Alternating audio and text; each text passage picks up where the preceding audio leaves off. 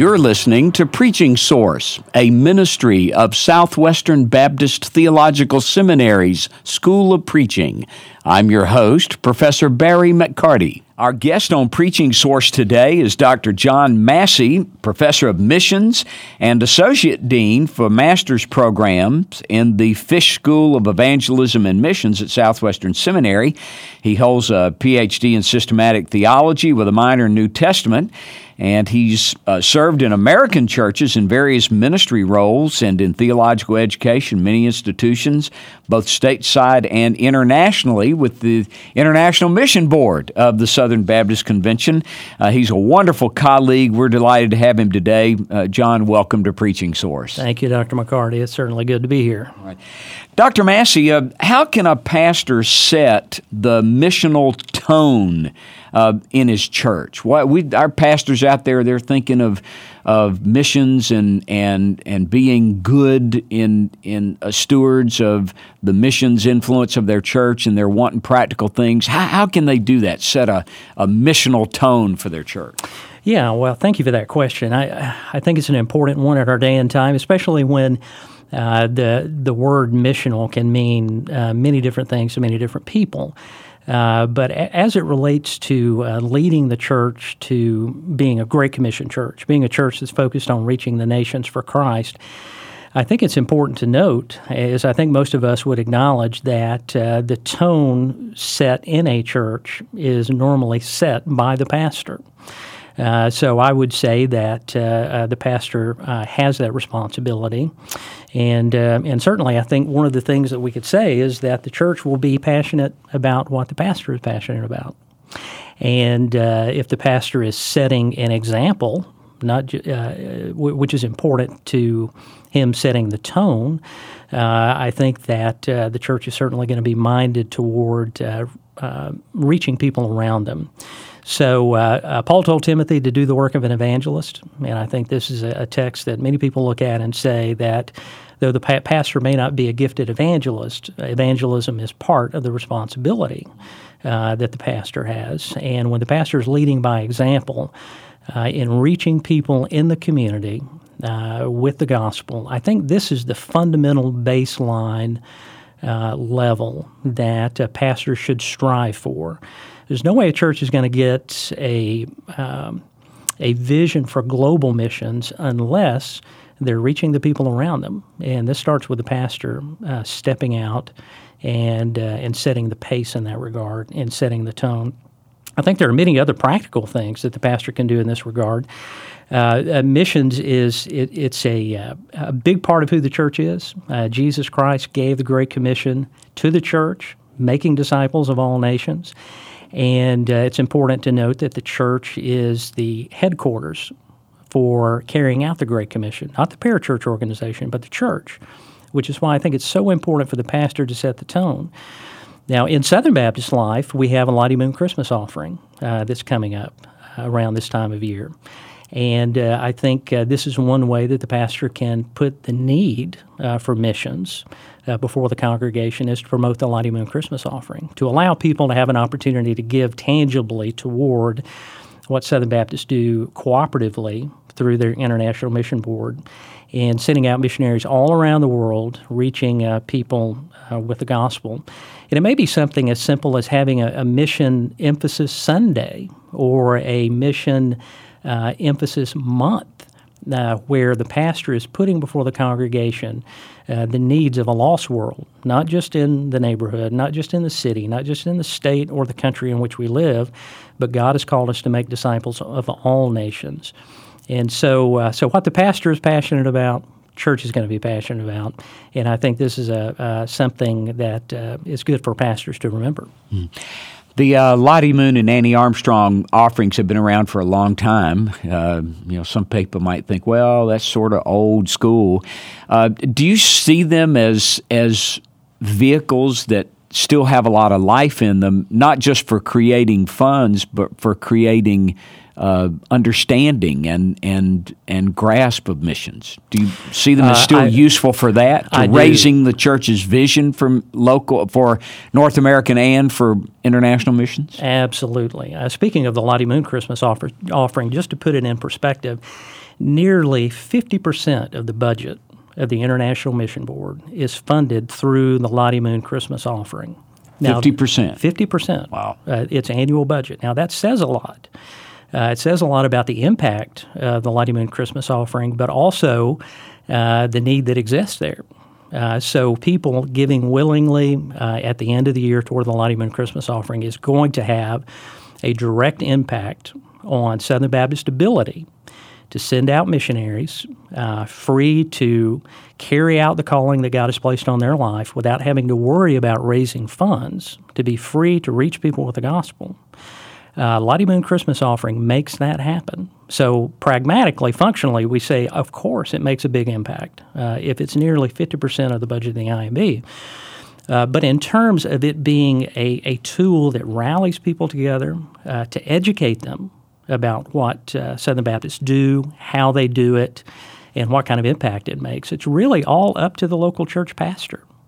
Uh, there are Southern Baptist churches that emphasize the Lottie Moon Christmas offering. There are others that may have it as a line item on their giving envelope without much explanation. But when we think about the namesake of both the Lottie Moon Christmas offering and the Annie Armstrong uh, Christmas offering, uh, we have a wonderful opportunity to put before people what a life looks like and has looked like, completely sold out to the purposes of Christ and his mission in the world, and how God is still calling Southern Baptists to follow that same path. So, uh, the names attached to these offerings are great teaching tools for our churches uh, and an inspiration not just for men that feel called into mission, but women who feel called into mission as well. Uh, so, uh, so in that way, I think churches have to be intentional in not only promoting it for the dollar's sake, but promoting it for the educational benefit that it provides as well. Mm. All right. Okay, John, I'm, I'm sitting out there in a local church, let's say, and I want to be a good text driven preacher. And so, okay, that means most of the time I want to be preaching through Colossians or preaching through Ruth or preaching through Matthew. Uh, but, but missions, it isn't a text, it's a, top, it's a topic. Yeah. So, how does a good text driven preacher preach regularly on missions? Well, that is an outstanding question, and, and, I would say that that missions, when we think of it in that sense, is not just a topic, but it is a thread that runs through Genesis to Revelation.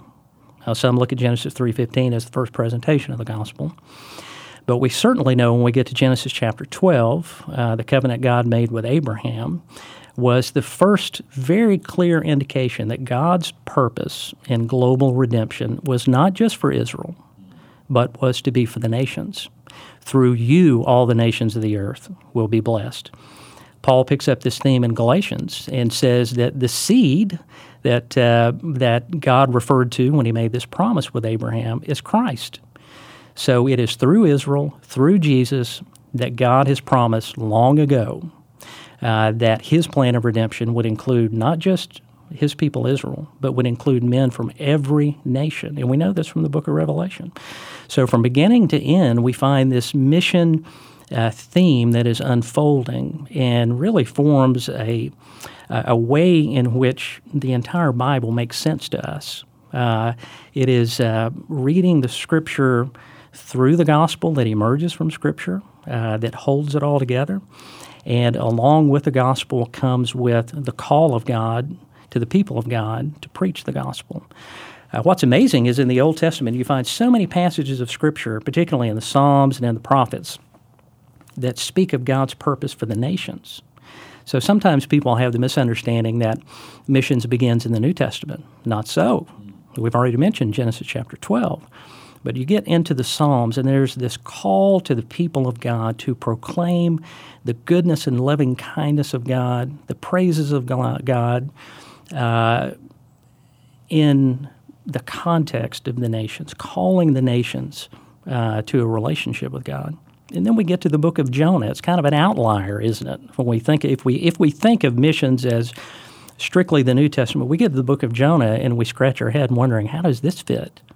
Well, the book of Jonah tells us how it fits. God's heart is not just for the Israelite people, but it's to use the Israelite people to bring the message of Yahweh, to bring the message of His good news, the message of repentance and salvation to people who were the arch enemy of Israel. If that doesn't say something about missions, I don't know what does. Uh, so, as we get into the New Testament, we know that the Gospels were written uh, to uh, proclaim the good news from different perspectives. Uh, and they were written in such a way to not only reach the unbeliever, but to, to edify the church. And, uh, and certainly when we get into Luke Acts, uh, we know that it is a mission narrative. Uh, the, the book of Acts is of uh, a narrative of the church on mission with Christ, empowered by the Holy Spirit, bringing the gospel from one culture to the next. And then out of the flow of that missionary activity, particularly the Apostle Paul, who wrote 13 letters in the New Testament, the letters of Paul were written uh, from the heart of a missionary. Uh, and they have a missionary purpose to strengthen existing churches that were started on mission. So when we think about the New Testament and the general epistles and the Revelation, uh, in the book of Revelation, we're talking about documents that were written in the flow and in the context of the mission of the early church. So when we preach through the Bible, beginning in the Old Testament through to the New Testament, uh, there's a fundamental question that we should ask. Uh, well, what is it saying about God? What is it saying about the people of God? What's it saying about the purpose of God? You know, these things have been written for our instruction. So I think it's legitimate for us to say, as the church, what is this text saying to us about our calling to be a part of God's global enterprise? And uh, what are some legitimate applications that we can draw in that regard? I think when we ask that fundamental question, the Bible comes alive for us as it relates to how it relates to God's mission and the mission of the church within the context of God's mission. So, what I'm hearing from you, Dr. Massey, is that uh, that missions uh, should be an awareness that the text-driven preacher brings to each part of Scripture. So, even in the Old Testament, he should be alert to you know what there may be there may be a missional theme and purpose in this passage as well as other things. Absolutely, I think without question. Yeah. One of the other things that a pastor in in a local church needs to do is to uh, sometimes help uh, people in his church discern uh, whether God is putting a call on their lives for missions. How what advice can you give to a pastor on on how he does that well? Yeah, well, uh, uh, Ephesians four eleven. Uh, talks about the purpose of the gifted leaders that are given by Christ to the church. Uh, and one of those primary purposes is to equip them for the work of ministry. Uh, so I think uh, as pastors set the missional tone of the church and put before the church God's global mission and make the Great Commission part of the fabric of the life of the church, uh, he can expect that inevitably God is going to call out from his congregation, the congregation of the Lord that he serves, uh, those who have been set apart and gifted for for a missionary task. and I, I, I, look at, at the missionary calling as being uh, a special calling uh, to some to take the gospel uh, cross culturally. Uh, that means that not everybody is called in that sense, in a vocational sense, to do that. Everybody's called to pray, everybody's called to give, uh, everybody's called to go uh, around them uh, in, uh, in our neighborhood, city, and state, nation. But not everybody is called to go cross culturally. So, uh, as the pastor's on the lookout for those people, I, I think that there should be uh, both an internal call and an external call that will be evident in the life of those who are called. there'll be a, a desire to reach people from another culture with the gospel. Uh, but there will also be the recognition on the part of the pastor and the church uh, that God is doing something special in the life of an individual. Now, personally, what I've seen over the years is that uh, more and more churches are getting involved in sending out short term mission uh, teams all around the world. Uh, this is something the IMB is really encouraging, the International Mission Board of the Southern Baptist Convention is encouraging uh, churches to do is to recognize that they have responsibility for the Great Commission. So more and more short term teams are going out.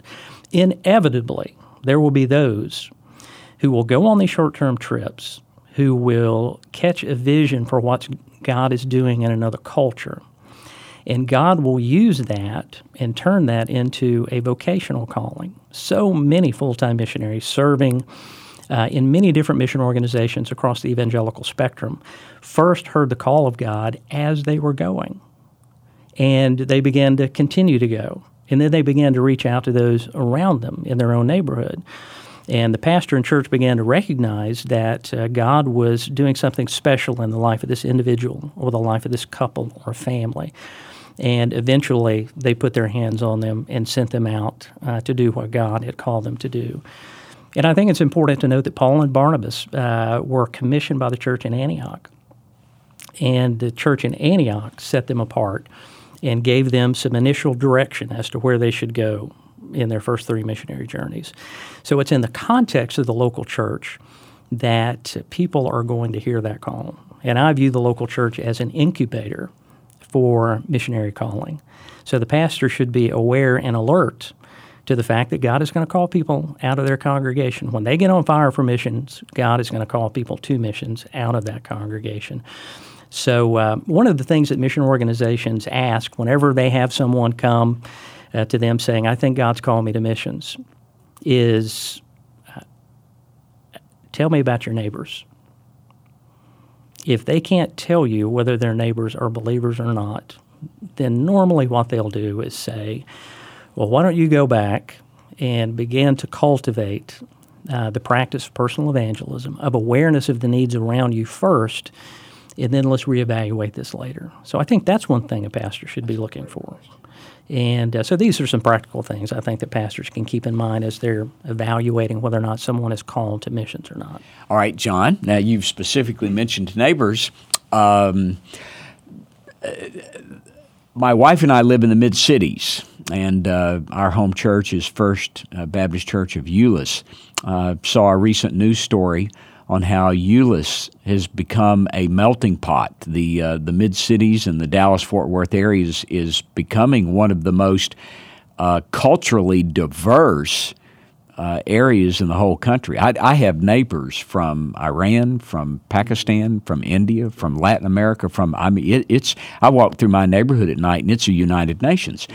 Uh, so how how does the fact that um, that many communities in America are becoming places that the nations are coming to how how does that inform or change our perspective and paradigms on missions? Yeah, I think it changes it greatly. Uh, in fact, I'm in the midst of teaching a course right now called Globalization and Mission Strategy.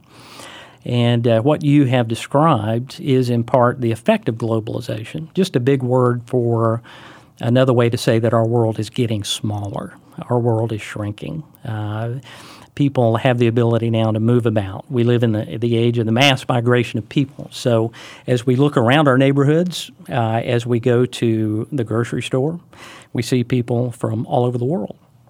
So, I think what that says to the uh, to the church involved in missions is that missions is no longer purchasing a plane ticket getting on a plane and going to another country to share the gospel of Christ, though that is vital and will continue to be vital. Uh, God calls us to go. But going can also mean walking across the street and witnessing to a neighbor from another nation. Uh, when I think about Paul's sermon in Acts chapter 17, where he preached to the pagans on Mars Hill, he made a comment in there about God's providence.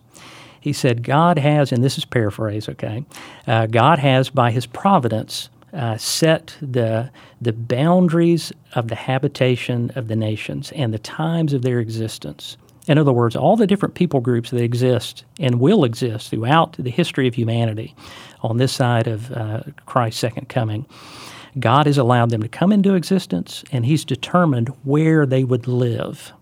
Now, when I think about migration, I think about the providence of God.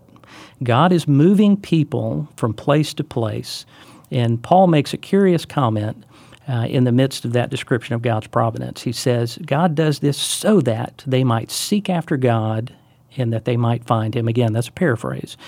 But I think there's a redemptive purpose of God of moving people around the globe. And what's that purpose? I think that purpose is to put them into proximity with other believers. Not only do we go, but God also brings the world to us. And this changes the way that we look at missions. So the fact that your neighborhood looks like a United Nations is because God did that. Why did God do that? So that churches would open their eyes to see that this great harvest that is around us starts in our own neighborhood.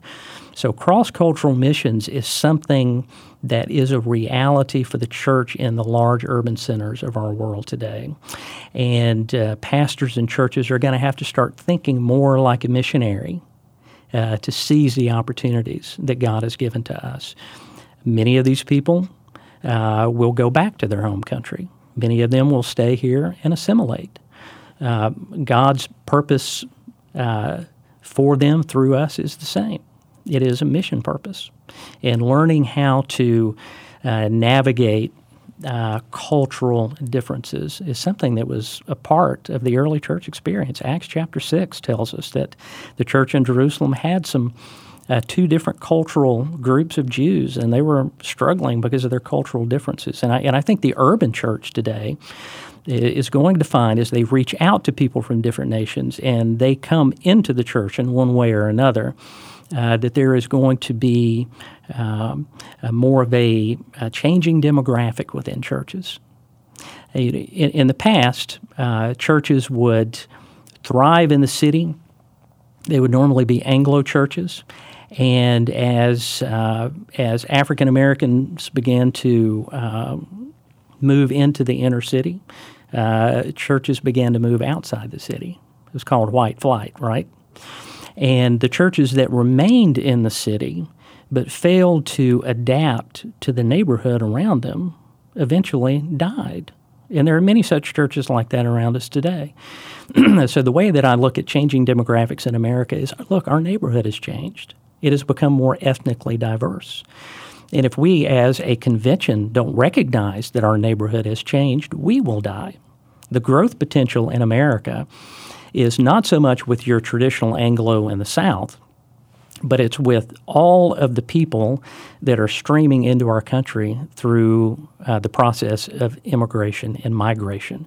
The gospel is growing rapidly among many different ethnicities from all around the world, right here in North America.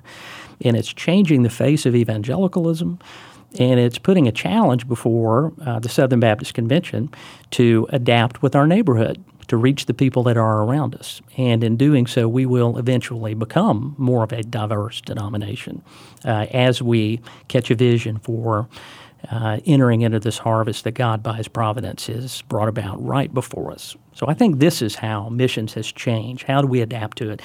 The International Mission Board has worked much more closely over the last few years with the North American Mission Board. Why? Because of so many migrants that are living in our country now. So home missions, could also be international missions too. And the lines are the lines are getting blurred in that regard. All right. I, I, guarantee you that a lot of pastors who are listening to this conversation that a light has just gone on for them. So what what does that pastor do? He's saying, "Oh wow, he he Dr. Massey's right. Yes, the, the, the God does determine the boundaries of people, and he's and he's changed the boundaries for me, for my church, for my neighborhood, and here are the nations. So, what, what are a few practical things that that pastor does if he says, Yes, I see what God's doing? How do I get on board with what God's doing? Yeah, well, I, I think uh, small steps, one step at a time. Uh, the, the need is big, too big for any one church. Uh, for churches that are catching a vision for reaching people around them from different nations, uh, start small. There's no need to bite off more than you can chew. Uh, there are some churches that start English as a second language ministry. Uh, there, there may be teachers within the church or other people within the church who are equipped or who are willing to become certified to teach ESL. And I can guarantee you, in any city in the United States of America, there is a large group of international people that want to learn English uh, for obvious reasons. They want to integrate. Uh, some of them are seeking citizenship. Uh, my church, Southcliff Baptist Church, has, uh, uh, best I know at this point today, the largest ESL ministry in the Fort Worth area. There are over 200 that gathered there on Tuesday night. Uh, people from uh, all over the world seeking to learn English. and uh, and you can do it from a Christian perspective. You can use the Bible to teach English. You can share biblical stories uh, while you're you're meeting a legitimate need, but you're also building a bridge to people. You're meeting a need within their life that builds a relationship that gives you a unique opportunity to share the gospel with them. Uh, I would say avail yourself of the great resources that exist within your state convention. Uh, I know in the, the Southern Baptist of Texas Convention, in specific, uh, they have wonderful resources uh, that uh, that ch- churches can avail themselves of to know how to get started. Step number one: What is it that we can do? The International Mission Board is now providing all kinds of training resources for pastors and churches to equip them to know how to be on mission right where they are.